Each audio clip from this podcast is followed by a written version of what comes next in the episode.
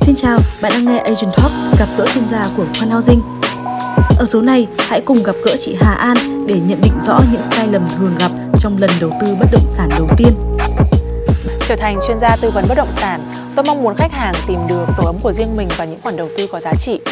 Trong nhiều năm kinh nghiệm, khách hàng tin tưởng tôi vì tôi lắng nghe họ và đưa ra tư vấn sát nhất với nhu cầu của họ. Bạn là nhà đầu tư không chuyên, đang thử sức với thị trường bất động sản, hãy thận trọng, có thể bạn sẽ vấp phải một số những sai lầm.